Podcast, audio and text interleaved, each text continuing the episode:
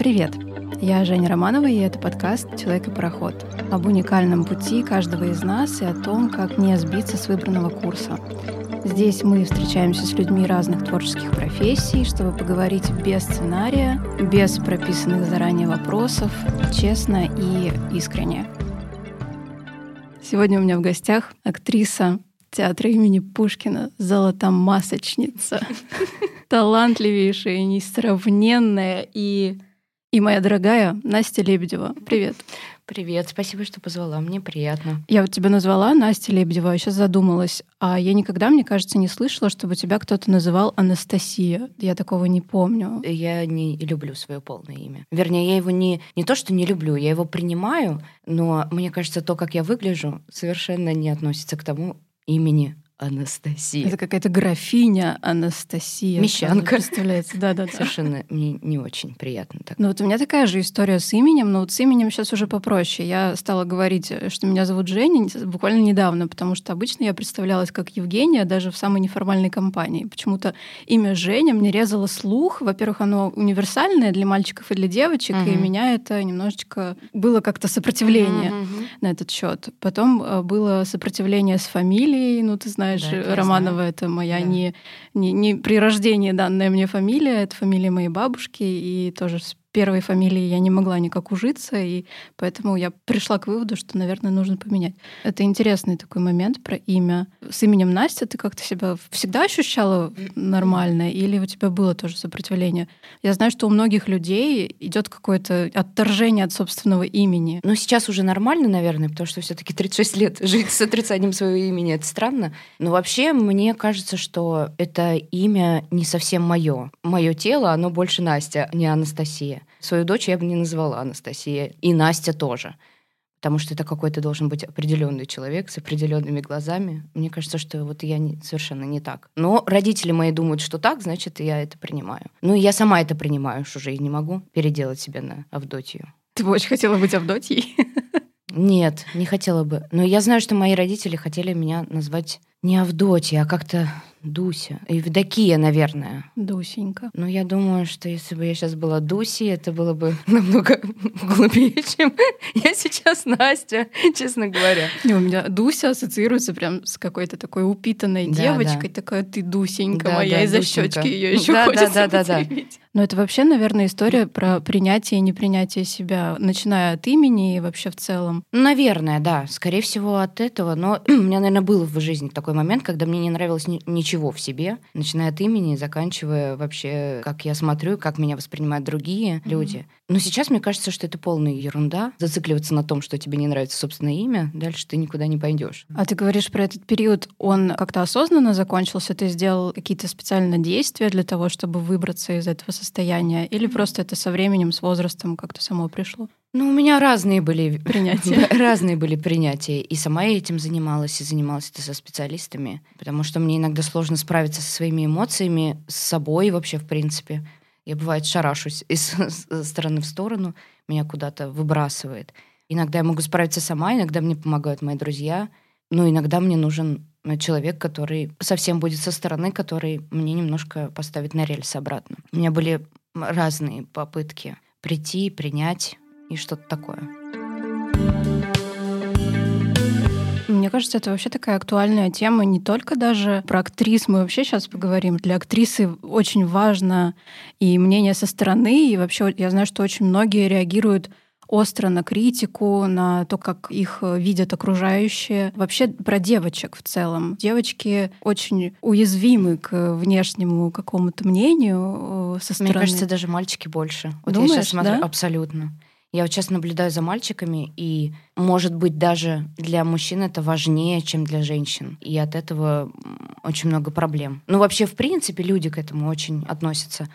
И актеры, наверное, в большей степени. Все-таки такая публичная профессия, очень важно, что тебе скажут, как ты сыграл, мнение каждого, кто считает, что ты хороший артист, кто считает, что ты артист говно. Если кто-то скажет, что не дай бог ты артист говно, ты ложишься и думаешь, почему, почему он так сказал, что я ему сделал. Может быть, я где-то где перешел дорогу или что-то такое. Это очень уязвляет людей. Ну, в нашей профессии это прямо очень, но и вообще люди очень сильно от этого зависят. И это, наверное, счастливые и мудрейшие люди, которые могут от этого освободиться и заниматься собой, а не тем, что там сказала баба Маша или тетя Таня, или просто угу. Таня или Катя. Угу. Но в актерской профессии, как и в профессии, например, танцовщика, хореографа, тело — это инструмент, и поэтому, ну, наверное, и мальчики, и девочки, актеры, они очень внимательно относятся к себе, из-за этого возникает очень много проблем в голове. Э, у меня здесь что-то не так, там не так, хотя со стороны, ты знаешь, да, тебе все говорят о том, что, боже, Настя, у тебя там такая фигура, такой пресс, а ты постоянно говоришь о том, что да, я тут что-то жирная, я тут что-то потолстела. Где, в каком, блин, месте? Наверное, когда ты слишком много значимости придаешь какому-то моменту, там, телу, например, то возникают проблемы в голове, и из-за этого потом уже, наверное, ну, да. как, как психосоматика работает. То есть ты направляешь туда внимание и думаешь, что там проблема проблема, и проблема действительно появляется, но не, не потому, что на физическом уровне, а потому что ты себе ее придумал, а потом ты ее к себе, грубо да, да, говоря, да. уже как-то притянул. Mm-hmm. Мне кажется, вот так оно работает. Да. Как справиться с этой бедой? Какие инструменты у вас есть для того, чтобы не реагировать? Тебе там пишут. Я не знаю, не читать. Это, наверное, единственное, что можно посоветовать. Не читать и не слушать. И если вдруг кто-то что-то говорит, думать про то, что у тебя есть твое собственное мнение, у тебя есть режиссер, у тебя есть твоя команда, которая в тебя верит, которая сделала так, как сейчас есть, и никак иначе. Все люди, которые высказывают свое мнение, это всего лишь мнение по поводу продукта. Продукт уже сделан, он такой, он не может быть другим потому что это уже тогда будет не твой продукт. Угу. Это твоя индивидуальность. Ты такая или такой. Продукт именно такой. Вам может он нравиться или не нравится. Если вам не нравится, спасибо за ваше мнение оно вот такое, я его уважаю, но не более того. Это очень сложно. В меня падают какие-то вещи, которые совершенно не должны в меня попасть. И тогда, наверное, я звоню своей маме и говорю, мама, вот кто-то там сказал, что значит вот,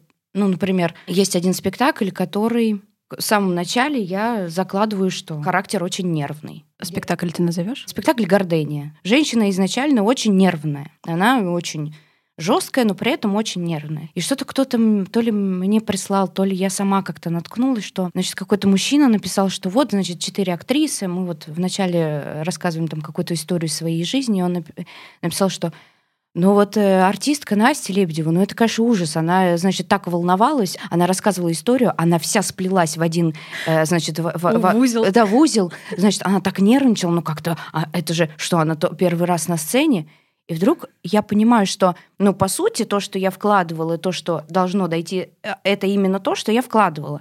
Но то, что он не понял и не отстрелил то, что я вложила в это, mm-hmm. то, что он вот так отреагировал. Я помню, что я шла, мне хотелось оторвать. Значит, я шла, по, значит, были эти дома справа и слева. Они все, значит, плиткой были уложены. И я готова была оторвать эту плитку и начать ломать через ноги. Мне стало отвратительно. Мне хотелось найти этого чувака, вцепиться ему в морду, сказать, никогда больше так не говори про меня. Потом в какой-то момент я уже шла по улице думаю, ну, то, что дура, ну, хорошо, ну, сказали так. Ну, ты действительно по своей... Ну, я такая вообще сама по себе, я дергаюсь. Но нельзя так болезненно воспринимать. Но, с другой стороны, поскольку мы, артисты, очень подвижны эмоционально, может быть, по-другому и нельзя. Если ты совсем будешь никак не реагировать, то странно тоже. У меня рецепта, конечно, нет до сих пор, и, наверное, ни, никогда не будет. Потому угу. что я знаю, что даже люди, те, которые говорят, что они не реагируют или там... Они реагируют Они реагируют, конечно. Они просто об этом не говорят, потому что все равно у нас такая профессия. Мы делаем это для людей, нас приходят смотреть люди, они чувствуют что-то как-то, реагируют. Не всегда реакции могут быть положительные. И это, наверное, хорошо. Наверное, так и должно быть. Но просто в какой-то момент ты понимаешь, что ты тоже живой, что ты можешь отреагировать на, на критику. Нет, реагировать нужно в любом случае. Подавлять в себе эмоции — это никогда не выход, это только всегда тебе боком выйдет. Правда, вот ты сказала, что главное, чтобы были люди, были друзья, были какие-то близкие, родные тебе люди, которые будут тебя вытаскивать из этого агрессивного состояния и направлять твой там фокус внимания в какое-нибудь другое русло или помочь посмотреть тебе на эту ситуацию с другой стороны. Конкретно вот этот случай, про который ты говоришь, наоборот, можно было сказать, да классно, это, это значит, что ты это все сделала правильно. Ну да. Это значит, что он считал именно то, что ты попыталась транслировать. Но только, он не понял, но да. это его проблема, что он не понял. Ну вот это, понимаешь, а вот хочется так, чтобы как бы это же тоже такое слияние зрителя и артиста. То есть всегда же хочется то, что ты хотел вложить, человек это словил. Вот это тогда счастье, когда, когда люди вдруг говорят, а ты вот имел в виду вот это, и ты становишься, думаешь, господи, это единственный человек, мне больше, в принципе, ничего не надо. Если один хотя бы человек понял, что ты э, чуть-чуть вложил. Химия случилась. Да, какая-то химия случилась. А когда почему-то вот такие вещи, ты не можешь это разложить по полкам, потому что ты чересчур эмоционален, и э, вот начинаются такие штуки. Но на самом деле, знаешь, я помню, что мой один педагог, э, Борис Леонидович Диченко, он замечательную вещь говорил. Ребята, вы не купюра, вы не деньги, чтобы, и всем, вы, чтобы нравится. всем нравится. Мгм. И вот на самом деле, по сути, наверное, в этот момент нужно вот это себе сказать. Просто иногда я до этого не дохожу, потому что слишком много эмоций, я не могу это успокоиться и что-то там. Но по сути это так.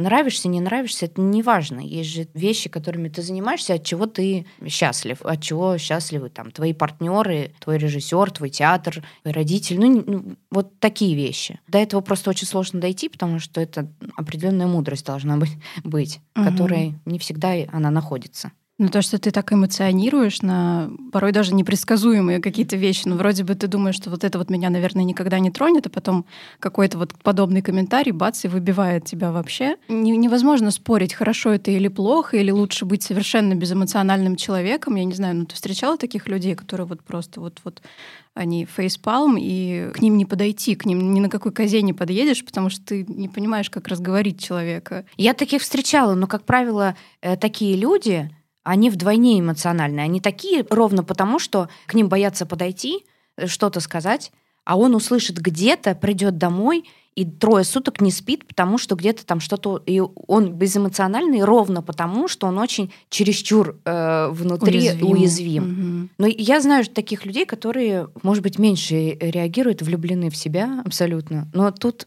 не знаешь, как правильнее.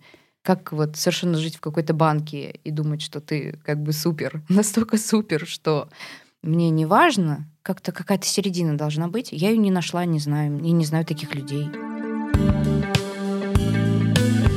Но это вообще, мне кажется, говорит о том, что каждый человек, он настолько уникален, что нет единого рецепта, как поступать с тем или с другим. И нет какого-то шаблона. Если человек не проявляет эмоции, это не значит, что он не эмоциональный совсем. То есть не- нельзя так топорно мыслить. Это то, что называется на злобу дня, и то, что стоит помнить именно сейчас что мы все, каждый — это огромная вселенная, это такой набор и качеств, и реакций, и опыта, и прочего, и к каждому нужно подходить каким-то особенным путем. Сейчас очень много всяких тренингов, курсов, как там научиться, не знаю, налаживать контакты, там нетворкинги и вот эта вся фигня. Нет, это все не работает. Это работает, может быть, там на какой-то краткосрочной перспективе, а, но в целом нет, нужен индивидуальный подход к каждому человеку.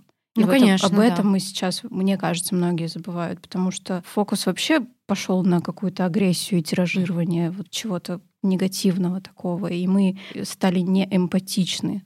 Люди стали сейчас настолько чересчур осознанными, что в этой осознанности немножко хочется быть немного неосознанными, честно говоря. За глубокой осознанностью, которую люди сейчас транслируют, Мгм. Забывают о каких-то элементарных вещах. Мне кажется, что немножко можно от этой осознанности теперь отойти и забыть, потому что она уже, если есть, то она у вас есть.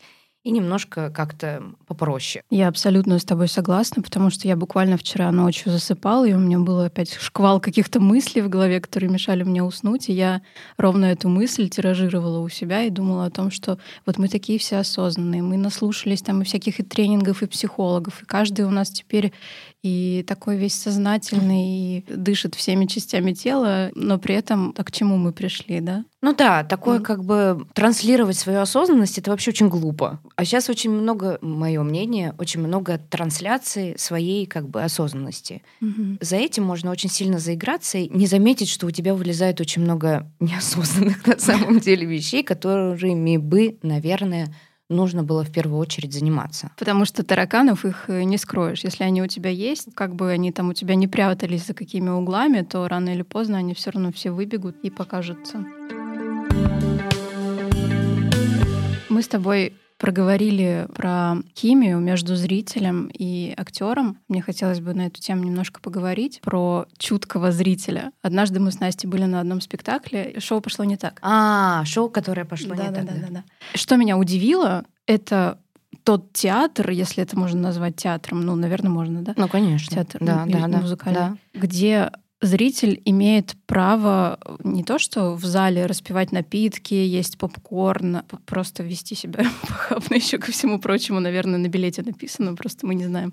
Там во время антракта ходят люди и продают различные напитки. Вот, вот это меня удивило. Я думаю, что так. Это, опять же, сделано для удобства зрителя, чтобы люди не стояли в очереди, а угу. имели э, возможность купить себе Кока-Колу или там, я не знаю, это маленькую бутылку шампанского, выпить в антракте и смотреть второй акт. Я думаю, что все сделано для этого. А люди почему-то думают, что если мне приносят, значит, я могу чавкать, жрать, э, пить, потом, от, опьянев, я могу там что-то крикнуть. Это тоже ровно настолько, насколько люди понимают, что такое театр, как нужно себя там вести, что рядом есть люди, что все-таки нет четвертой стены, есть артисты. И, честно говоря, многие думают, что ну нас же они не видят. Так вот, артисты все видят. Они могут видеть вас с последнего ряда, что вы включаете э, и смотрите в телефон, потому что у вас загорается экран. Потому что мы видим эти страшные лица, значит, которые освещены. У меня просто была такая вчера история. Я вчера была в кинотеатре и смотрела фильм Замечательный, кстати, вот и я всем советую все и сразу. Это называется от создателей человек как это называется, перочинный нож. Те же режиссеры, они сняли новый, э, называется это «Все и сразу». И мы вчера смотрели этот фильм, и рядом сидела пара. Он достаточно э, сумасшедший фильм. И вот девушка сидела, вот она смеялась уже там, где не было смешно. Я не буду спойлерить. На самом деле очень советую всем посмотреть фильм. Мне кажется, это замечательное кино. И вдруг в какой-то момент я понимаю, что она смеется ну, над какими-то элементарными вещами, за которыми ну, на самом деле заложен какой-то смысл. И она сидит ржет, я сижу плачу, и она мне дико раздражает. Она меня бесит. И вдруг какой-то момент я сижу и думаю, вот я в театре, я всегда смеюсь. Мне что-то кажется смешно. И вот у меня же несколько раз, и я прям об этом, ну ты знаешь, что ко мне поворачивались и говорили, девушка, это не, это не комедия, это трагедия. Ну что, я там смеялась, например. Я всегда говорю в театре, если хочется, смейте, смейте. Но вчера оказалось э, сама... Тебе показали я... эту историю, Мне показали с немножко стороны. с другой стороны, да. что я поняла, что она меня раздражает, она меня бесит, она мешает мне смотреть. С другой стороны, я не могу сделать эти замечания. Это человек, который точно так же заплатил за билет и смотрит. И вдруг я поняла, что думаю, блин, наверное, мне нужно сидеть там одной, в кинотеатре, чтобы мне ничего не мешало, потому что, а вот если бы человек хлюпал, вот, ну, плакал, я думаю, вот меня бы тоже, может быть, раздражало. И вот это все, конечно, такие вот две разные э, стороны. Ты, это то, что ты сказала, уникальный, каждый человек смотрит по-своему, и ты не можешь считать себя главнее, чем вот я главный зритель, а этот второстепенный. Ну, то есть я понимала, что она смеется, и она пришла тоже отдыхать, она пришла смотреть кино. И кино на нее воздействует таким образом. И если мне кажется, что она не видит каких-то там глубочайших, значит, это, это не значит, что я права, а она не права. Мы разные. И вдруг я сижу, думаю, ой, как бедные зрители, которые сидят в театре рядом со мной. Ну ладно, я еще не чавкаю и, и не разговариваю, потому что для меня важно в театре не чавкать, не разговаривать, не смотреть в телефон. Но, наверное, какие-то вот вещи про химию зрителя и, и, и актера Наверное, это очень важные э, вещи. Именно не делать каких-то элементарных вещей. Не смотреть в телефон, не доставать, не шуршать фантиками. И вообще желательно отключать телефон. Да, но сейчас этого стало меньше, поскольку я выпускала премьеру в Google-центре. Ни разу за... У нас было один генеральный прогон и четыре спектакля. Ни разу за время спектакля не было звонка, я не слышала даже вибрацию. И мне очень хочется сказать публике Гоголь-центра огромное спасибо. Там к этому подходят осознанно, понимают, что это действительно может мешать, и это действительно мешает. Даже вибрация иногда мешает, потому что ты ее слышишь, потому что это какая-то определенная вещь, которая на тебя начинает влиять. Хотя я знаю, что многие педагоги говорят о том, что тебя не должно отвлекать абсолютно ничего. Даже если весь зал сейчас, сейчас одновременно встанет и да. уйдет, ты должен продолжать. И вот это Конечно. Прочее. Но ты человек. Конечно. Это, об этом тоже не стоит забывать. Нужно уважать актерскую профессию и вообще человека, который стоит перед тобой на вот сцене. Вот это к, к этому тоже к осознанности. Мы все такие стали осознанные, но не можем отключить телефон или не можем не достать конфету, которая вот захотелось прям или обсудить очень громко. Ты что-нибудь понимаешь? Ничего. Ну зачем? Ну вы же, ну, можете выйти и потом обсудить. У вас же есть потом какое-то время. Ну вот я сейчас все засрала, значит, всех зрителей, одна я молодец.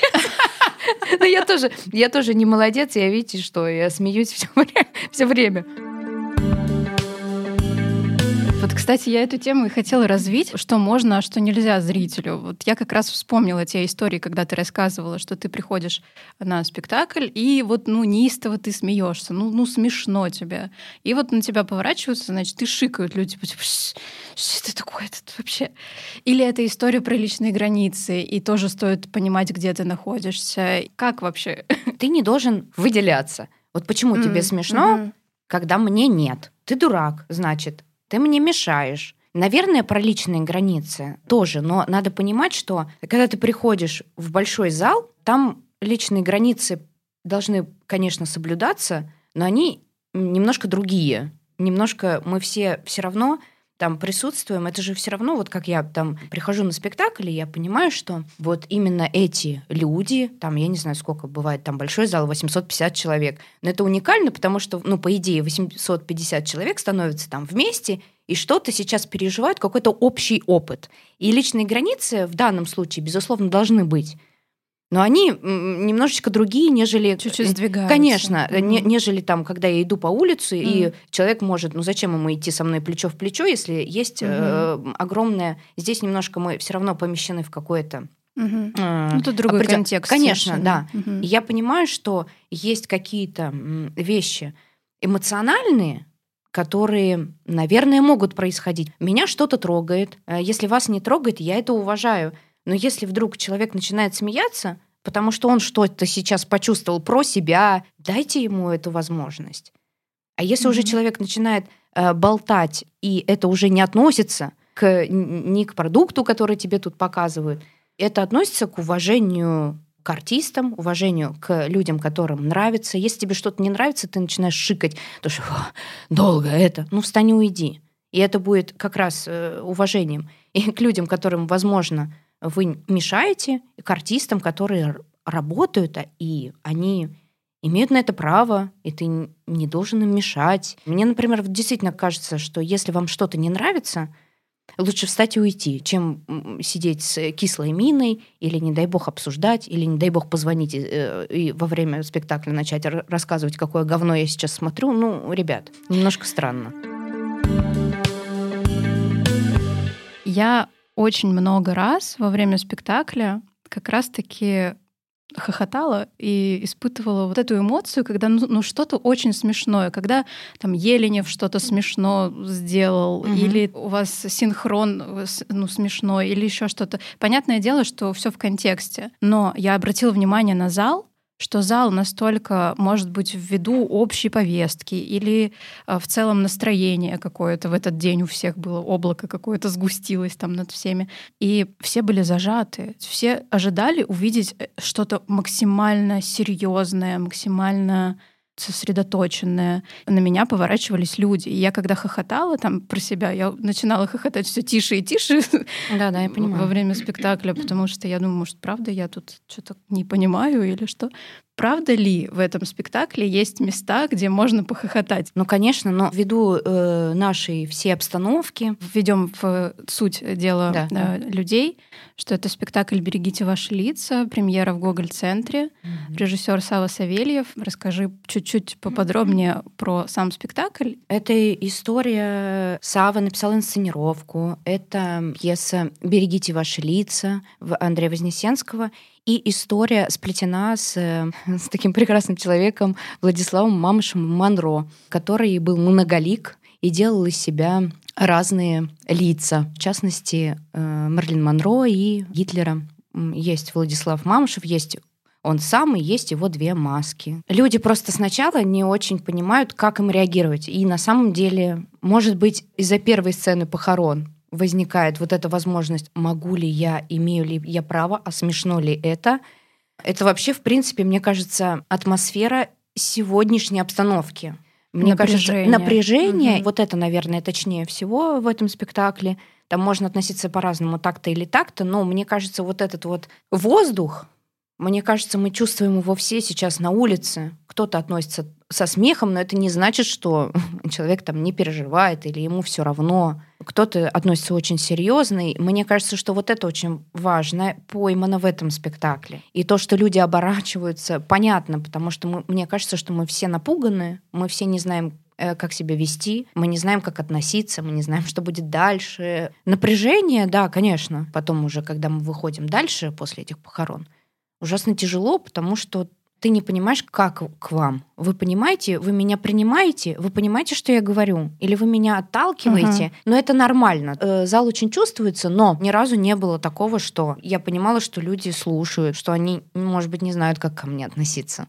Но они слушают, они меня воспринимают, а больше мне не надо. Ну, как бы мне не надо, чтобы меня полностью там принимали, мне нужно просто, чтобы люди воспринимали текст, который я говорю. Все. Как реагируют, это, конечно, так, такое. Вот ты смотрела, а следующий спектакль просто люди смеялись везде. И были там аплодисменты, где «Мамочка, а почему? Я что, пережала?» Вот именно эта разница восприятия людей, потому что люди не знают, как. Вот так или так, а кому-то так, а кому-то по-другому. И это как раз о том, о чем мы с тобой говорили, что нужно давать возможность человеку реагировать так, как он хочет, хотя бы в театре. Театр — это настолько живой организм, что двух одинаковых спектаклей просто не существует. И вот ты говоришь, я была смотрела один спектакль, угу. а на следующий день да. спектакль был совершенно другой, да. потому что там люди смеялись. Да. А на моем спектакле, на котором я была, ну, не было людей, которые смеялись. У меня было ощущение, что я одна смеюсь, и то мне было очень неловко, потому что люди оборачивались. Ну да.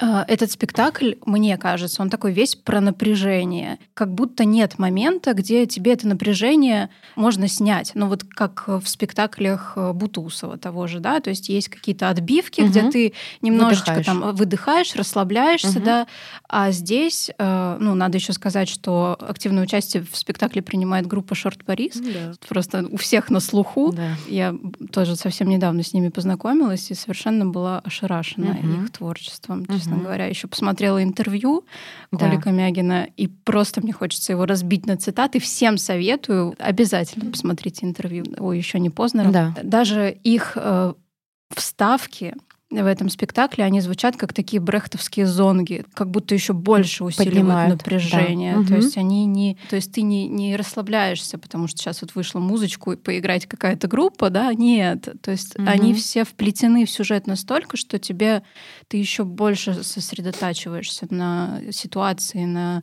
сюжете, на, на истории. Я хотела тебя спросить по поводу того, как ты оказалась в Google-центре. Это твой первый опыт? Э, да, это мой первый опыт. Это было так. Поскольку мы с Савой общаемся, я очень люблю Саву Савельева. Он для меня очень трогательный человек. Для меня это очень важно, чтобы человек был чем-то очень трогательный. Я его позвала э, к себе на спектакль, на спектакль «Костик» Дмитрия Крымова в театр Пушкина. Он пришел, посмотрел спектакль, написал мне сообщение, что ему очень понравилось. И, по-моему, на следующий день он мне написал, можешь говорить? Я говорю, да. Э, он мне позвонил, сказал, вот такое предложение тебе, как, как тебе?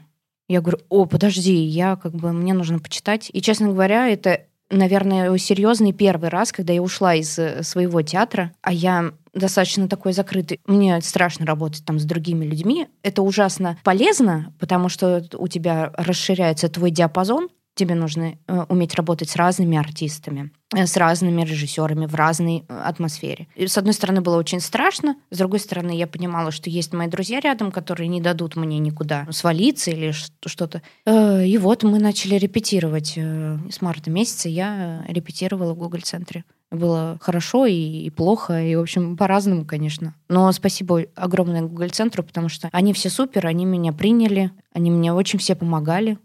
Я в них влюблена абсолютно. Но мне очень хочется вернуться домой. Я очень рада, что я возвращаюсь домой в театр Пушкина. Я очень соскучилась, и мне прямо как-то очень нужно. Но тебя со спокойной душой отпускали? Абсолютно. На- налево?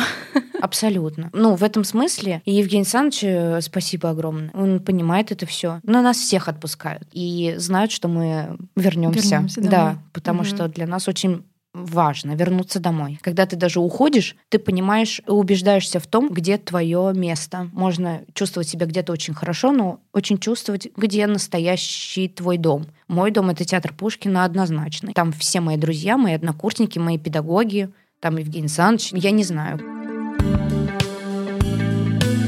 Я, насколько я знаю, насколько я помню, ты живешь с ребятами э, из Google центра. Насколько я знаю, вы не ходите друг к другу на спектакли. Э, традиция сломалась. Так, на каком моменте? Мы с Сашей Горчилиным друг другу не ходили на спектакли, и Саша сходил на Костика. Филипп Авдеев, вот они были все у меня на Костике. Мы сломали немного традицию. Была такая традиция актуальна в какое-то время. Сейчас, наверное, надо как-то по-другому.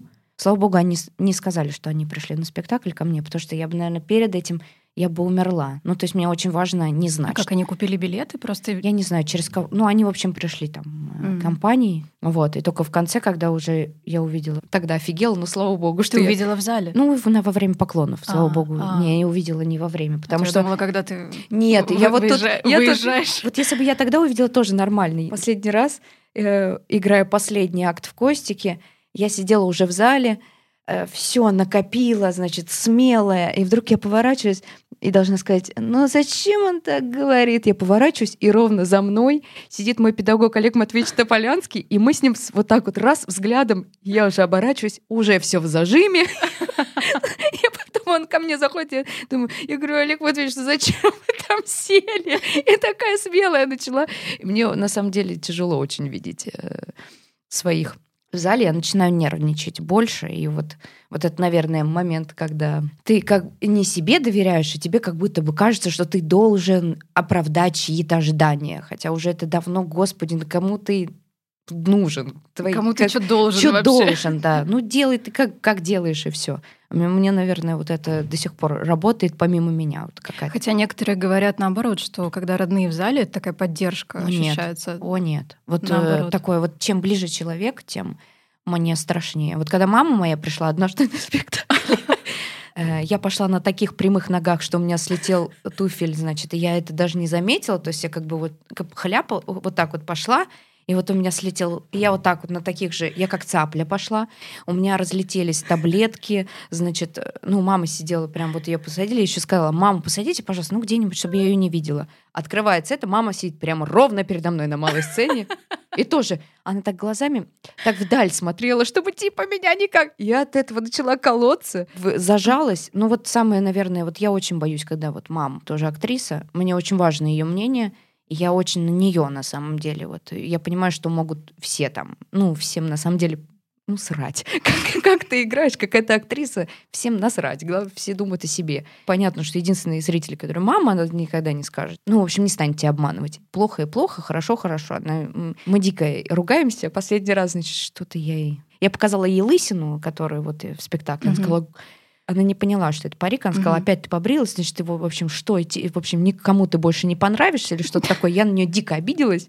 Потом я ей это предъявила, она сказала, а, ты вот так хочешь, тогда буду всегда хвалить. Я говорю, ну давай договорились. И теперь я ей прислала, господи, какая красавица. Она мне специально, мне уже хочется, чтобы она обосрала меня в очередной раз. А она мне, вот как мы договорились. К тому, что мама смотрит какие-то вещи, и она мне точечно говорит, ну, вот это вот, ну, нормально, вот это проходящая работа, ну, не ниже твоей линии, ватер-линии, ну, как бы и не выше. Но мне вот ее мнение важно, и, ну, мнение каких-то там друзей.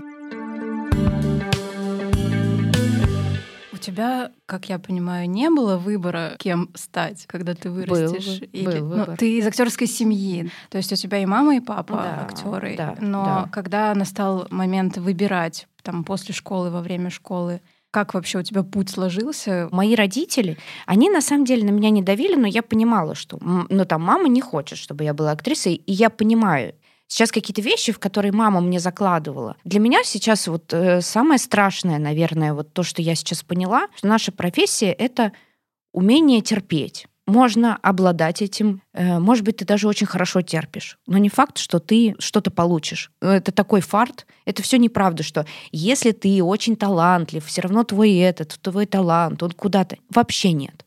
Ты можешь быть очень талантливым, но сидеть где-нибудь. Ты можешь талантливее всех играть. Тридцатый э, во втором ряду цветок, но ты будешь талантливее всех делать, но ты останешься тридцатым цветком. Это абсолютно профессия не про справедливость. У меня очень много друзей, талантливейших вообще людей. Кто-то терпит, кто-то не вытерпел, пошел чем-то другим заниматься, но это ужасно. Я несу свой крест и верую, но ты можешь дождаться, а можешь и не дождаться. Я думаю, что именно поэтому моя мама не хотела, чтобы я была актрисой. И, в принципе, у меня было так. Я не думала, что я буду артисткой вообще. Мне хотелось, я там в детстве поиграла у папы в театре маленькая, поездила по гастролям, у мамы там где-то там играла там. И вот у меня было два пути. Я хотела заниматься либо журналистикой, потому что я занималась в школе, у меня все получалось, я писала неплохо статьи, или же заниматься языками, потому что у меня хорошие предпосылки. И вдруг какой-то момент, вот у меня там 10 класс, мама мне говорит, ну, а что ты, чем ты хочешь заниматься? Я говорю, слушай, я артисткой хочу быть.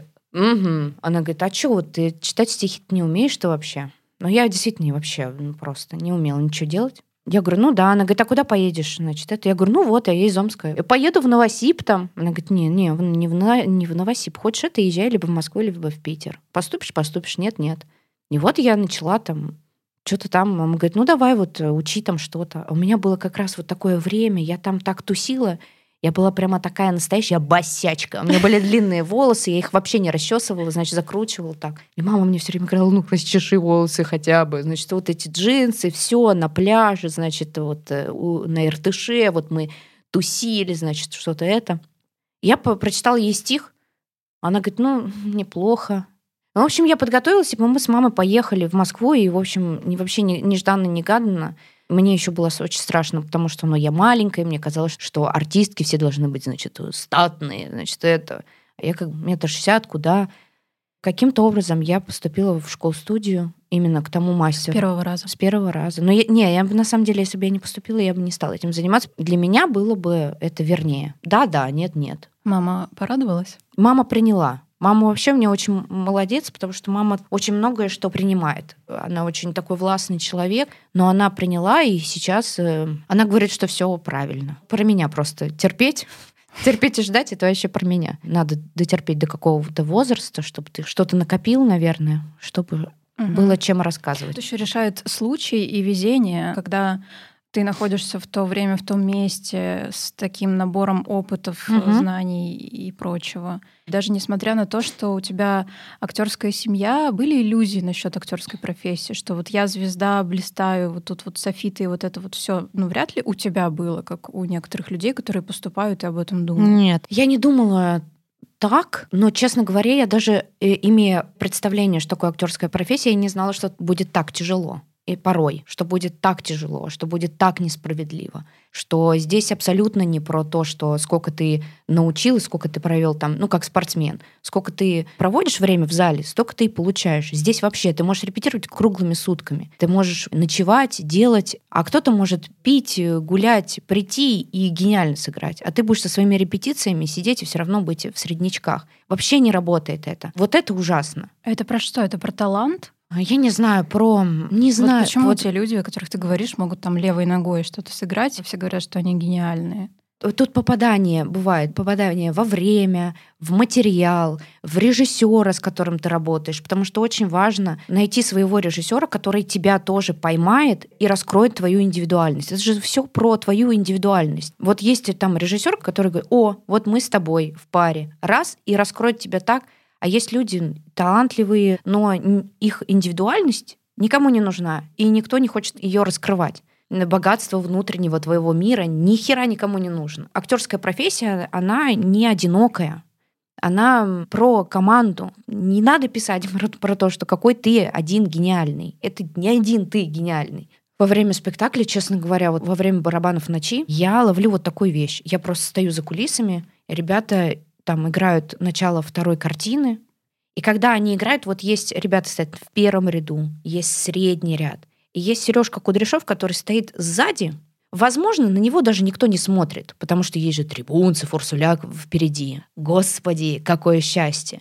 Но вот я смотрю, они работают настолько вместе, и настолько я все время на Серегу так смотрю, честно говоря, иногда у меня просто, я начинаю рыдать, потому что все работает ровно так, как должно работать.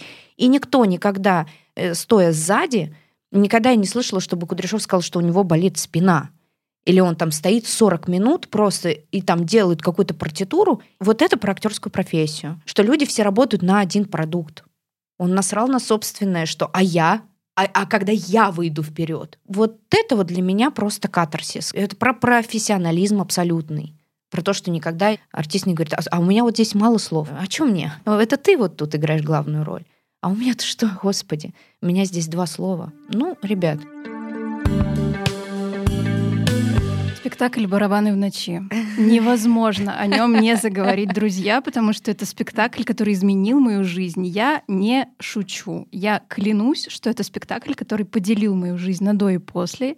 И по большей части даже этот спектакль повлиял на мой переезд в Москву, даже так. Я, когда обычно рассказываю кому-то о своем опыте, что со мной случилось в момент спектакля в зале, я всегда говорю одну и ту же фразу. Я не знаю, хотите вы верите в это, хотите нет. Я человек, человек, который заходил в этот театр перед спектаклем, и я человек, который вышел с театра после спектакля, это два разных человека. По моему внутреннему ощущению. Я не могу о нем не заговорить. Этот спектакль свел нас с тобой mm-hmm. и познакомил нас, и я ему еще и за это безумно благодарна. Он настолько и многослойный, и многогранный, и там есть, э, как ты говоришь, там, да, на первом плане Глыбы. Глыбы, да.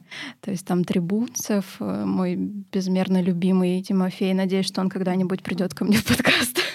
Придет, придет. Есть там Саша, да, Дмитриев, который не говорит ни одного слова во время спектакля. Да. Но... А нет, ну говорит одну реплику. А, да, конечно, да, да, есть. Да. Убери его из спектакля.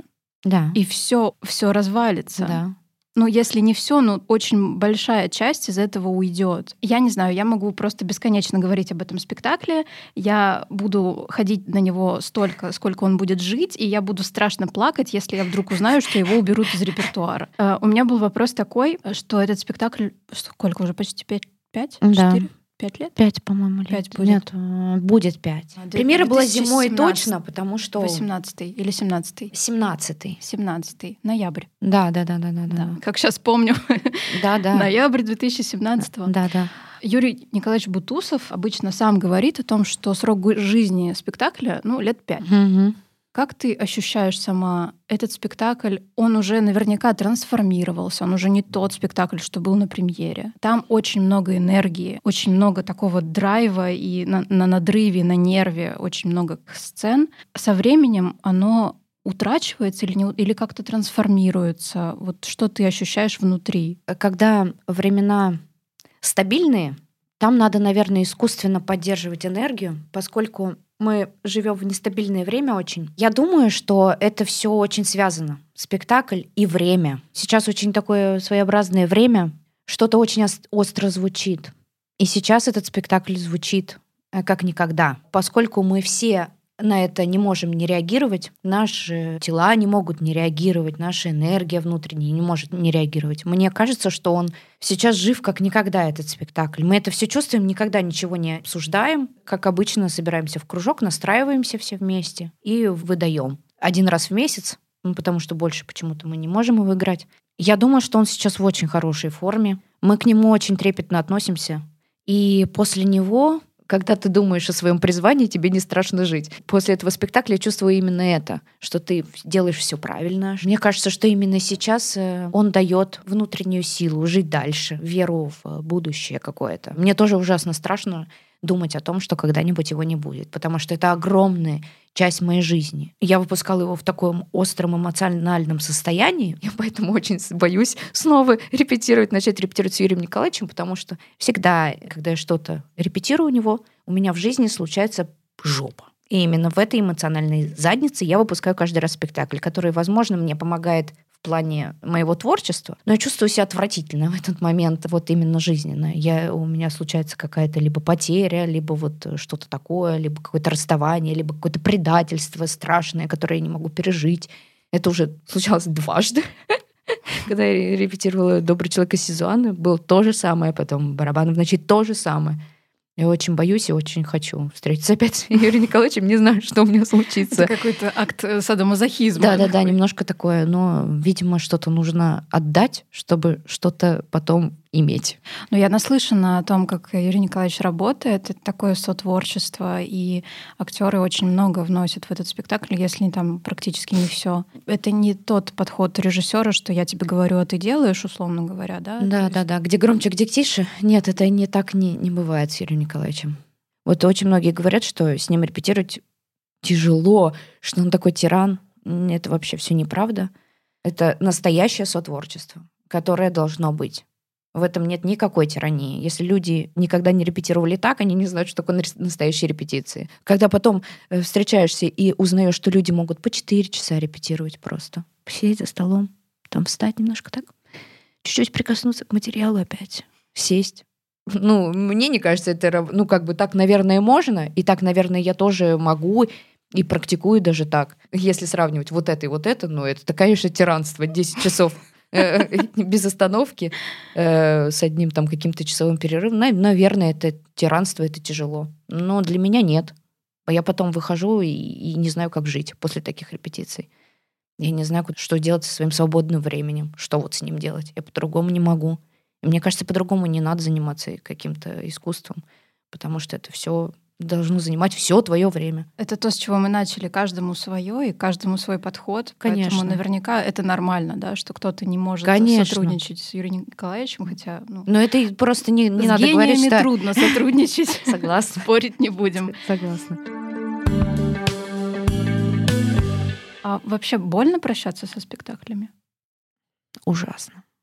Вот в следующем месяце мы попрощаемся с моим одним из любимых моих спектаклей «Гордения», ужасно страшно его терять. Честно говоря, я даже не знаю, как я буду себя вести. Мы э, будем играть последний раз его на большой сцене, даже не на малой, чтобы с ним хорошо попрощаться, хотя я считаю, что большая сцена не подходит для этого спектакля. Это не тот спектакль, который играть на, на большой сцене, но мы хотим позвать всех-всех-всех, э, кто когда-то его любил. И... Я в их числе, если что. Хорошо.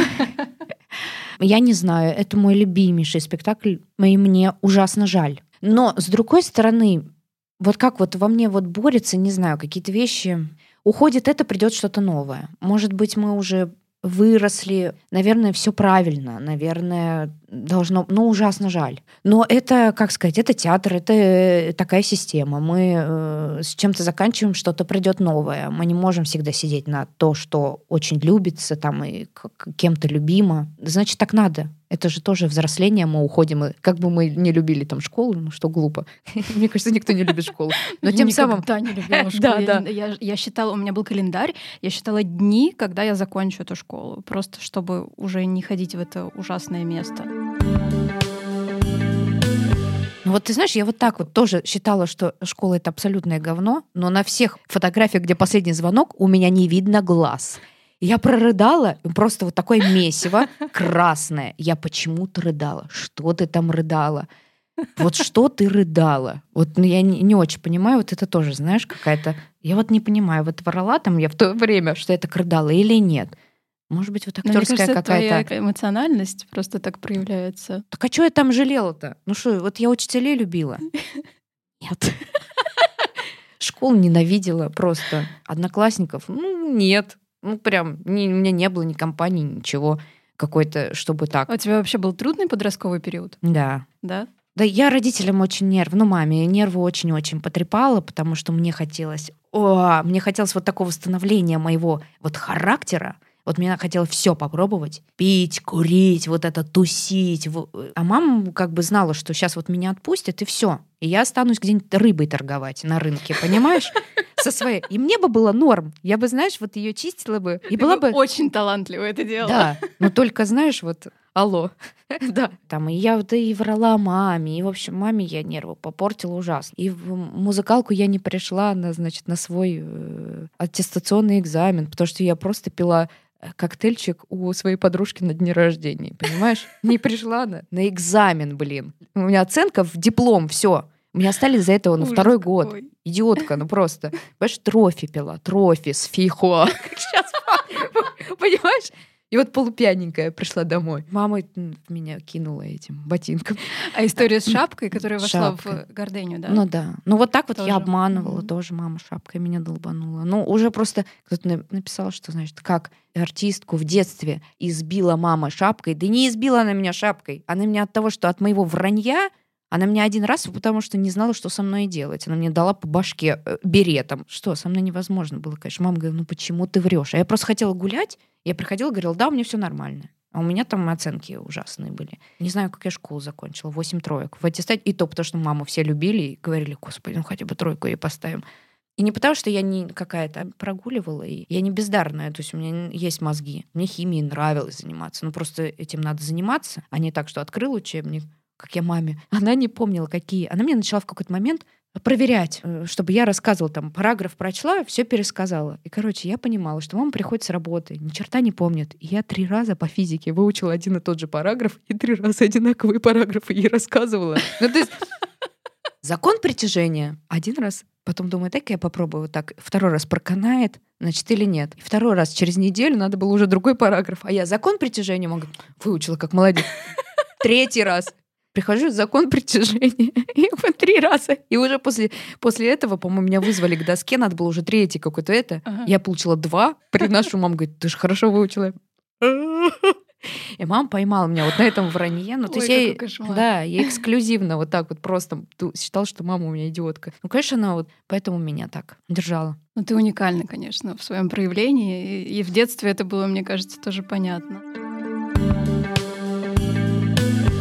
Ты сейчас едешь на пробы, театр и кино. В твоей жизни кино тоже иногда присутствует, ты где-то что-то снимаешься. Uh-huh, uh-huh. Насколько я понимаю, насколько я это чувствую, что театр, актер в театре, актер в кино это две разные профессии Абсолютно. кардинально. Абсолютно, да. Ну, я понимаю, что тебе, наверное, ближе все-таки театр. У меня просто не случалось никогда такого большого кино, чтобы я почувствовала в полной мере то есть это для меня очень любопытно. Я понимаю, что это мной, наверное, еще не тронутая вещь. То есть э, все даже мои достаточно большие работы, они недостаточно большие. Ну, то есть 10-12 съемочных дней в проекте для меня это не, небольшая такая дистанция. Только начинаю окунаться, ой, а все закончилось. Э, я, например, смотрю на своих там друзей, э, вижу, как они работают в кино. Я так не могу.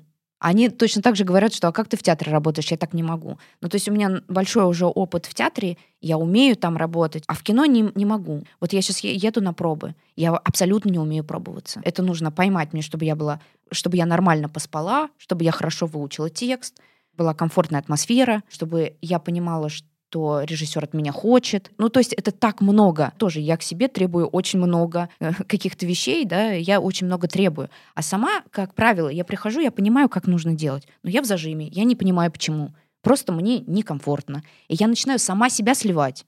Я знаю, как сыграть, но я этого не делаю. И я делаю плохо себе, я понимаю. Конечно, я очень бы хотела э, попасть так, чтобы это в полной мере ощутить, чтобы это был какой-то там большой проект или какая-то большая роль. Мне очень хочется потому что я понимаю, что другое, я понимаю, что я не умею. Мне очень хочется это попробовать. Но вот я такой человек, я не могу справиться иногда со своим волнением или э, внутренними вещами, зажимами. Вот. Ну, мне тебе очень искренне хочется пожелать этой большой твоей главной роли работы в кино, в большом, потому что я тебя там вижу абсолютно. Я считаю, что ты этого достойна, что ты это сможешь, более того. И тебе нужно лишь пройти вот этот вот какой-то дурацкий этап проб, который тебе приносит столько стресса и переживаний. Ну, потому что правильно нужно относиться, понимаешь? Да, да. Потому что относиться к пробам нужно как к репетиции. А, а я еду кому-то что-то доказывать. Какая я вот уникальная артистка. Это пробуй, все просто. Вот, все. Это же еще настройка с режиссером, понимаешь? Можем мы работать вместе или нет? Вот это нужно правильно понимать. Я ни черта не понимаю, вот я и начинаю там пыжиться. Ну давай ты поедешь туда сегодня заряженная нашим с тобой разговором. Да. Он, конечно же, как всегда, сложился не так, как у меня там что-то складывалось в голове. На это он и есть true, он и есть самый честный, самый искренний подкаст на свете. И я надеюсь, что те, кто дослушал до конца, это еще раз поняли. Очень надеюсь, что вы там, где вы сейчас слушаете, поставите свои замечательные звездочки, комментарии, что-то оставите, напишите доброе, потому что это правда поможет для продвижения. Вот, собственно, как-то вот так. Спасибо тебе большое. Я желаю тебе из тысячи Давай, да, да, одну самую, самую яркую с тобой очень приятно общаться, и я думаю, что ты делаешь все правильно, это очень здорово. Мне кажется, что ты молодец. Это взаимно. Я тебя обожаю безмерно, я восхищаюсь тобой как артисткой, и просто вот все, давай друг другу наговорили кучу приятностей, и на этой прекрасной ноте да. мы будем заканчивать. Да. И очень надеюсь, что это не последний раз, и, может быть, мы еще встретимся и обсудим все то, что я еще хотела с тобой обсудить, потому да. что еще столько всего осталось. Хорошо, спасибо тебе большое и удачных проб. Да, спасибо. Пока-пока.